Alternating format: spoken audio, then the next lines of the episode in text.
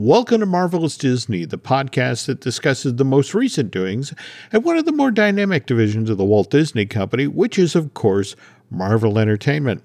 This is entertainment writer Jim Hill, and my co-host, the amazing Aaron Adams, and I are recording this week's show on Wednesday, January 4th, 2022. So how was your new year, Aaron? A huge amount of gunfire, and I know if war breaks out, exactly which neighbors I'm going to for protection because they have large caliber ammo. Wow. Okay. Yeah.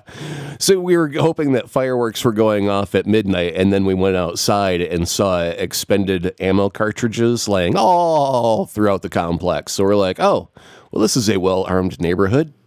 Wow. Okay. I mean, I kid you not, my neighbor has actual bullet holes in both his windshield and his vehicle, and that was not from the celebrations. That's just the kind of neighborhood we're in.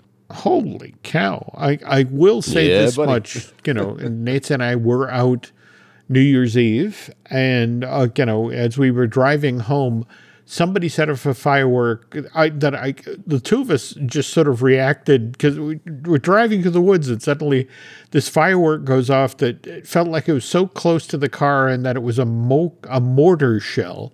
So it was like, and it was just this one firework, like, happy 2023. Welcome to World War III. Well, speaking of scary New Year's, face it, 2023 got off to a scary start for MCU fans. Did you hear the news about Jeremy Renner? Nope. What's Jeremy up to right now? Oh, dear. Well, Jeremy was injured at his home in Tahoe on Sunday. They had very heavy snow up there on Sunday. And Jeremy decided to clear the snow out of his driveway using his snowcat, which is a 14,000-pound professional piece of snow removal equipment. He stepped out of this heavy-duty piece of snow removal equipment to chat with his nephew. Evidently, they were clearing snow off of the kid's car so he could then leave a family celebration.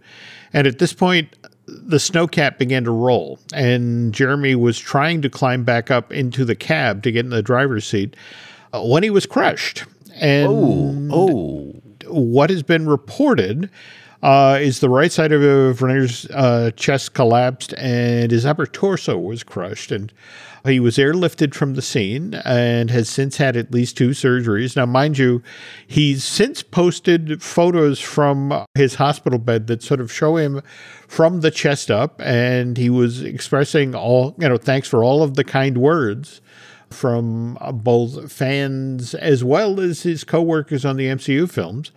But it's going to be a long road to recovery. It sounds like these are really, really severe injuries. So, I mean, the fact that he's posting on social media should hopefully hint that a recovery is expected. Yes. I don't want him posting an Instagram selfie while he's actually in the process of expiring. That's, yeah, not good. So, anyway, right. we wish Jeremy and the rest of the Renner family the best, and we'll hold them in our thoughts and prayers, but that's a great way to start the year.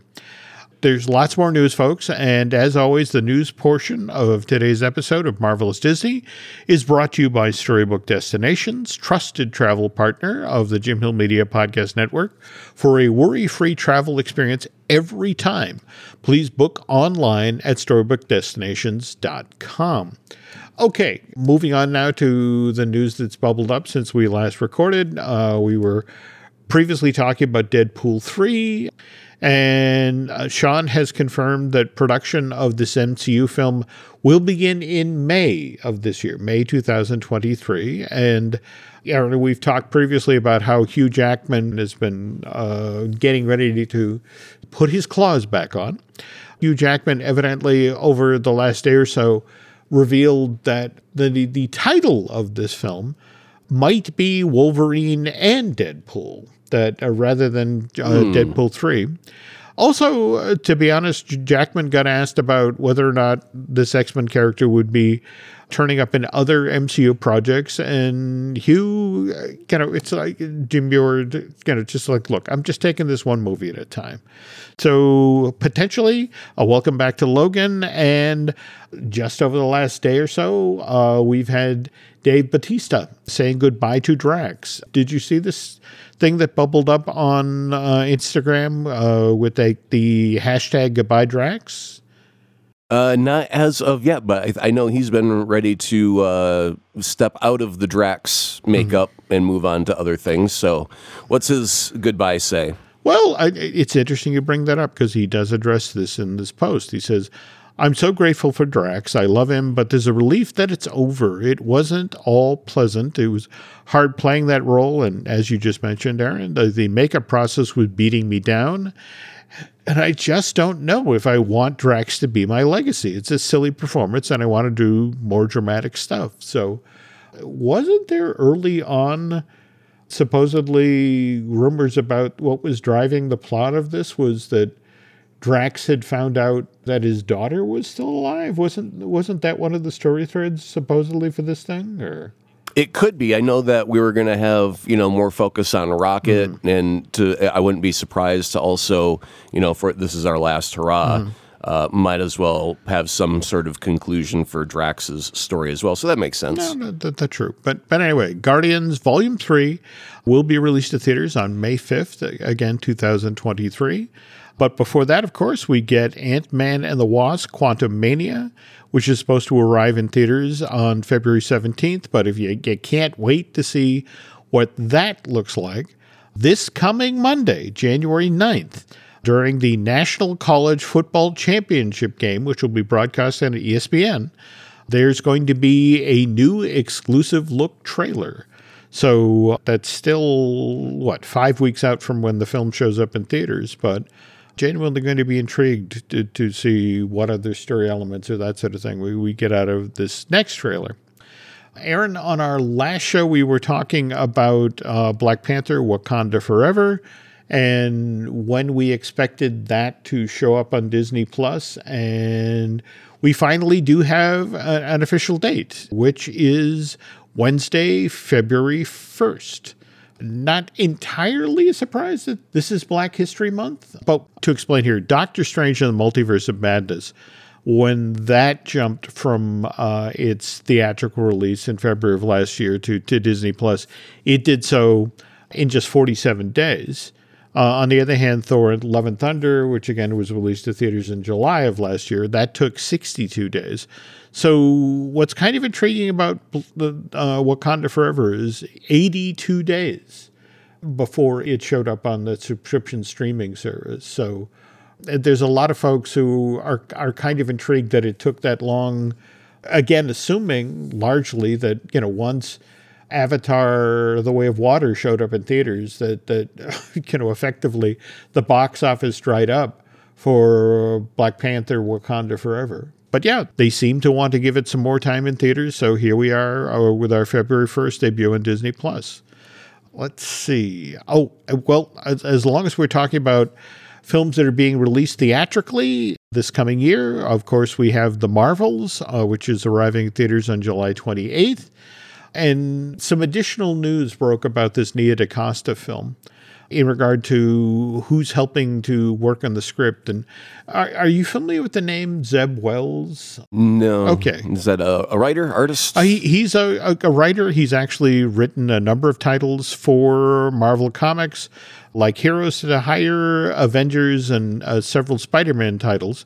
But what's more interesting is that Zeb is an Emmy and Annie Award-winning writer for Robot Chicken, the stop-motion show on Adult Swim. And in fact, his big credit over there is he was one of the main writers on the Robot Chicken Star Wars Episode 2, which is a lot of fun.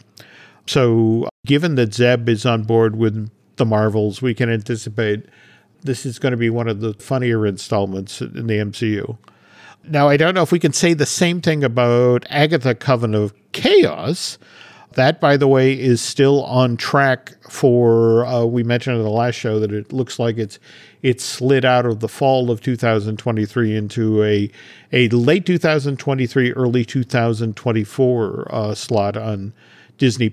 But they continue to add to the cast of this. We had Broadway legend Patti LuPone has come on the project in a yet-to-be-revealed role. Aubrey Plaza has come on board Coven of Chaos, and what's kind of interesting is she's supposedly been cast as Morgan Le Fay. But the other one, frankly, that makes me happy is Deborah Jo Rupp, who was in the earliest episode of WandaVision. She played Mrs. Hart, the boss's wife who came to dinner. She's evidently back on board with this spinoff of WandaVision, Agatha Coven of Chaos. And what makes me happy is this is happening in the same window as her return in that 80s show sequel, the 90s show, that debuts on Netflix later this month, January 19th. But I'm very much looking forward to her being back before the camera. And if we're talking about things that are showing up in 2023, it's worth mentioning that season 2 of Loki looks to be bowing in the spring of this year, and Disney is already setting the table, so to speak. Late December, they released a brand new Loki pin that basically showed the Loki family. Well, how many more Lokis do we have? Who's in the family? Well, we have our alligator Loki. We have our classic Loki. We have... so from season 1, the highlights from that. There we go. Okay. So with the idea of, here's your baseline, folks. These are the Lokis we know from season 1, and get ready for season 2. Okay. So that might be worth trying to chase down the next time you're at Walt Disney World. And when we get back from this break, I'm going to tell you about a book I really highly recommend, especially if you're a Spider-Man fan. When you need mealtime inspiration, it's worth shopping Kroger, where you'll find over 30,000 mouthwatering choices that excite your inner foodie. And no matter what tasty choice you make, you'll enjoy our everyday low prices, plus extra ways to save, like digital coupons worth over $600 each week. You can also save up to $1 off per gallon at the pump with fuel points. More savings and more inspiring flavors make shopping Kroger worth it every time. Kroger, fresh for everyone. Fuel restrictions apply. Every so often, what I dislike about this job is that because we're gathering all the info about what's going on with upcoming projects or that sort of thing, you learn something that maybe you didn't want to learn. And in this case, there's a piece of art that just debuted today that Sony Pictures Animation put out there for Spider-Man Across the Spider-Verse. Well, what it basically shows is Miles introducing Gwen to his parents. That's not a big spoiler, I don't think. Yeah, but it's just sort of like, I still want to go into this reasonably unspoiled. And that's going to be tough to do, given that this film, June 2nd, we are still 5 months out. And Lord knows, between now and then, there's going to be lots and lots of trailers and lots of first looks. That said, though, what's kind of interesting is that some info has leaked about the initial idea for doing a sequel to Spider-Man Into the Spider-Verse, the 2019 film. And at that point, there was only going to be one sequel rather than the two we're getting now. And Ari Santos was talking about how early on they wanted to do this really big Endgame-esque conclusion. So supposedly involving all of the Spider-Men coming together to do battle with the big bad. I can't help but think that maybe that's still on the table for Beyond the Spider-Verse, which, again, doesn't come out till March of 2024. I have a feeling that, like, almost every movie franchise has looked at, like, something like Endgame and go, we want to do that. We want to bring all of them. What if Indiana Jones and the Dial of Destiny? We had the Indiana Jones from the many different eras, and we D.H. Harrison Ford to Raiders of the Lost Ark days, and we have 5 Indiana Jones come together to save the day, and the dial is, 5 Indies standing in a circle pointing at each other doing the Spider-Man meme. But, it's so interesting you bring that up, because the other night I was just in a mood just to be entertained.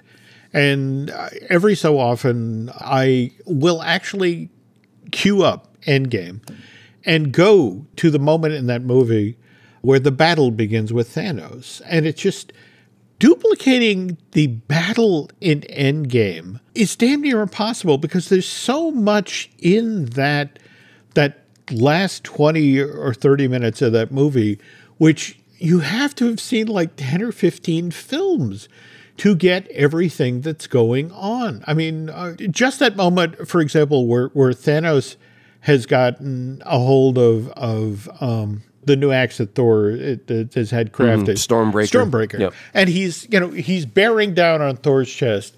And, they do the cutaway to you see, Thor's hammer rising up off the ground, and then suddenly it's smashing into Thanos.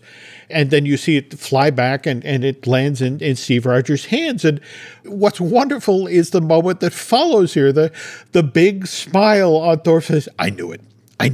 Just sort of like you set up that moment in the party in the Stark Tower back in Age of Ultron. That's 5 years previous.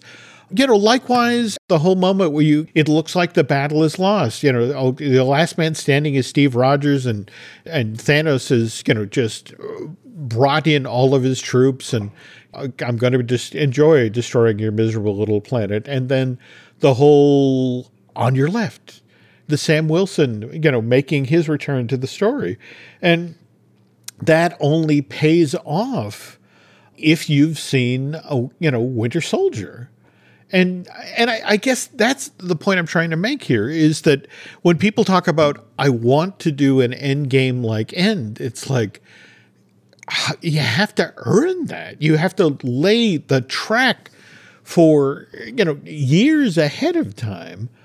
And even then, we've told the story here on this show about how even the filmmakers, as they were editing that together and were struggling to find that last satisfying beat for that battle. And wasn't it the editor who came up with the response to Thanos, I am inevitable? And then the Russo brothers had to call Tony back from his Honolulu vacation or whatever and be like, actually, we do have the right line now. And he's like, oh, only 10 tries later. Great. Yeah, but again, I mean, how do you do that? I get why you'd want to do that, because again, there's that amazing recording of somebody shooting it from the audience and the sound that the audience makes on opening night when all of this stuff hits the way it does. That's just tough to do. And speaking of things that are tough to do, just recently, Slash Film's Kevin Evangelista shared on social media two images from James Cameron's attempt to make a Spider-Man back in the 1990s. You can find these images, by the way, folks, in Cameron's book, Tech Noir, The Art of James Cameron. But this is a concept painting where back when Cameron was trying to sell Cannon Films on the idea of, this is what I want to do with a Spider-Man movie. And he had actually, at this point, convinced Cannon Films to pony up $5 million for the movie rights to Spider-Man. And it was, but at the same time, it's like, well, how the hell are we going to do this? How are we going to pull this off? And I bring up that story because over the holidays, what I did for entertainment, there's this wonderful new book called With Great Power, How Spider-Man Conquered Hollywood During the Golden Age of Comic Book Blockbusters. This is from Applause book. It's written by Sean O'Connell. He's the managing editor over at Cineblend.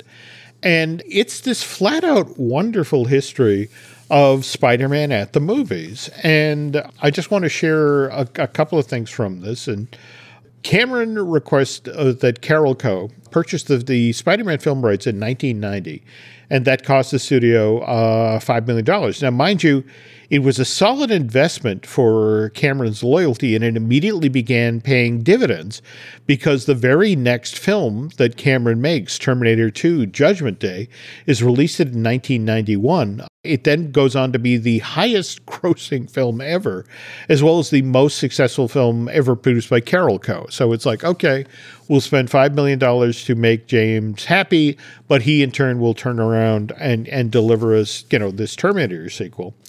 But it then goes on to talk about who he wanted to cast as Spidey. And if have you heard about this, Aaron? Oh, young Leo DiCaprio. There we go.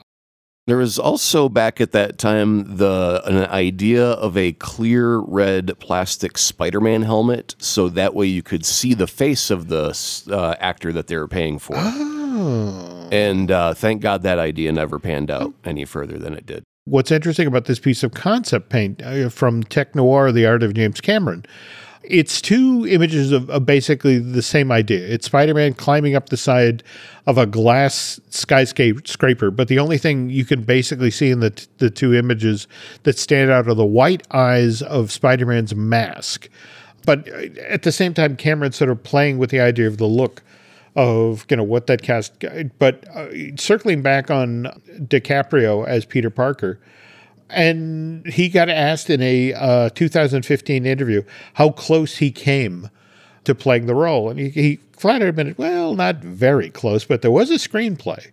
And I know that James was semi-serious about making it at one point, but I don't remember any further talks about it. We had a couple of chats, and I think there was a screenplay that I read, but I don't remember. This was 20 years ago. But that's the other thing about With Great Power. It gets into the full history of Spider-Man at the movies, and with the first theatrical release actually being a Japanese film where, you know, Spider-Man is a motocross star. But there's so many stories in this that I had never heard before, Aaron. I mean, one of the ones, for example, talks about how Sony at one point was given the opportunity to buy the entire Marvel catalog, to literally have the rights to make movies based on every single Marvel star, you know, character for just $25 million. But here's the thing. Executives in charge of the studio at that time, it's like, who'd want to see movies based on those characters? So it's like, no. We'll agree to pay $10 million for Spidey, but that's it. On the other hand, if we jump ahead to when they do the most recent reboot of the character, starting with Spider-Man Homecoming, there's this great story about how the production team actually told Tom Holland, okay, you're going to go home and watch the Tobey Maguire and Andrew Garfield Spider-Man movies and study the way they move. And it's like, okay, why am I doing that? Well, your Spider-Man is so young, you can't be that polished. So anything you see them do, the strong poses, that sort of thing, you cannot do. This is a young Spider-Man. He's still new at his job. So any of the signature moves are off the table. So you need to know what you can't do. This is also why they made the choices that they did with particularly Homecoming and Far From Home. In Homecoming, they deliberately put Peter Parker in the suburbs because, you know, I mean, it's one thing, all right, we've all seen Peter Parker in the city. We've all seen him swinging, you know, through the concrete canyons of Manhattan. But the notion of what would a Spider-Man do out of his element, out in the suburbs, or for that matter, if you put him in a town like Washington, D.C., where it's like the one tall building is the Washington Monument, what do you do?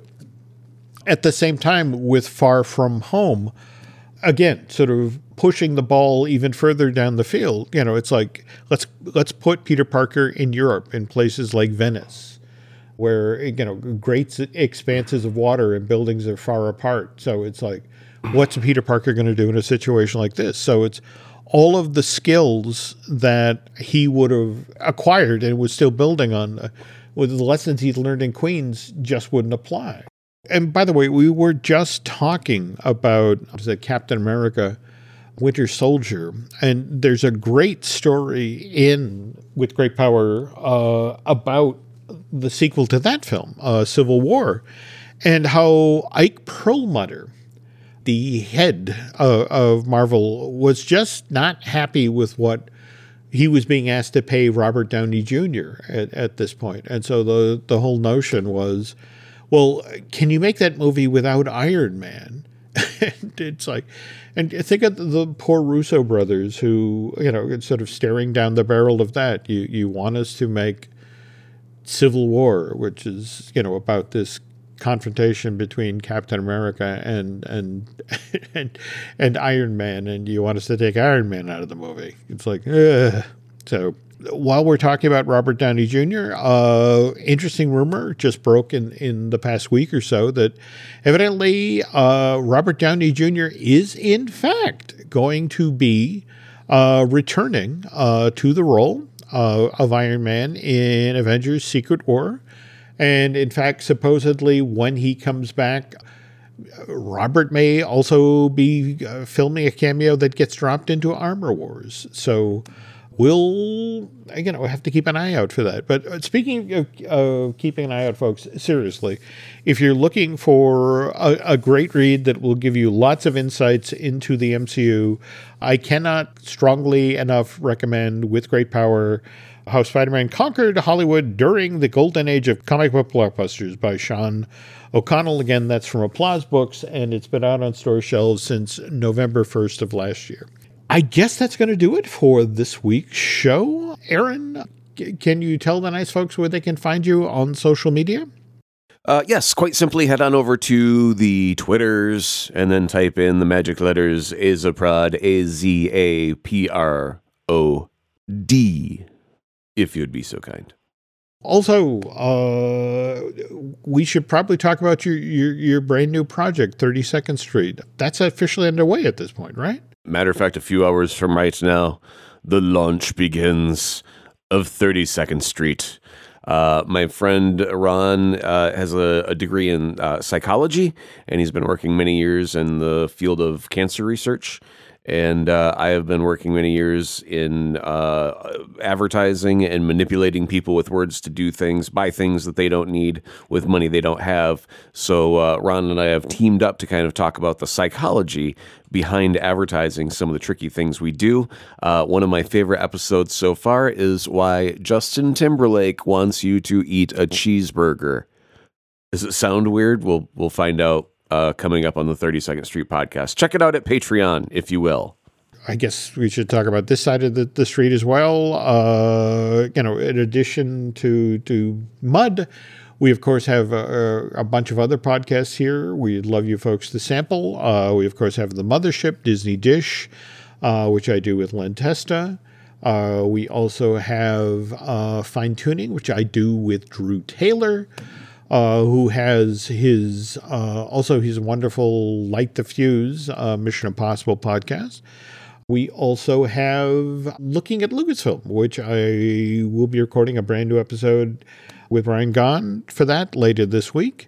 And let's see, we just talked about Aaron on social media. Well, if you're looking for us on social media, you can find me on Twitter and Instagram at Jim Hill Media, and over on Facebook at Jim Hill Media News. If you could head over to Apple Podcasts and rate and recommend the show you're listening to now, Marvelous Disney, and What the Hey, you know, drop a review in there also for 32nd Street. Also, if you really, really, really like what you've been listening to here tonight, if you head over to Bandcamp and subscribe, that would be terrific. And I guess for now, that's going to do it. So come back next week and we'll have our brand new show for you. But till then, take care.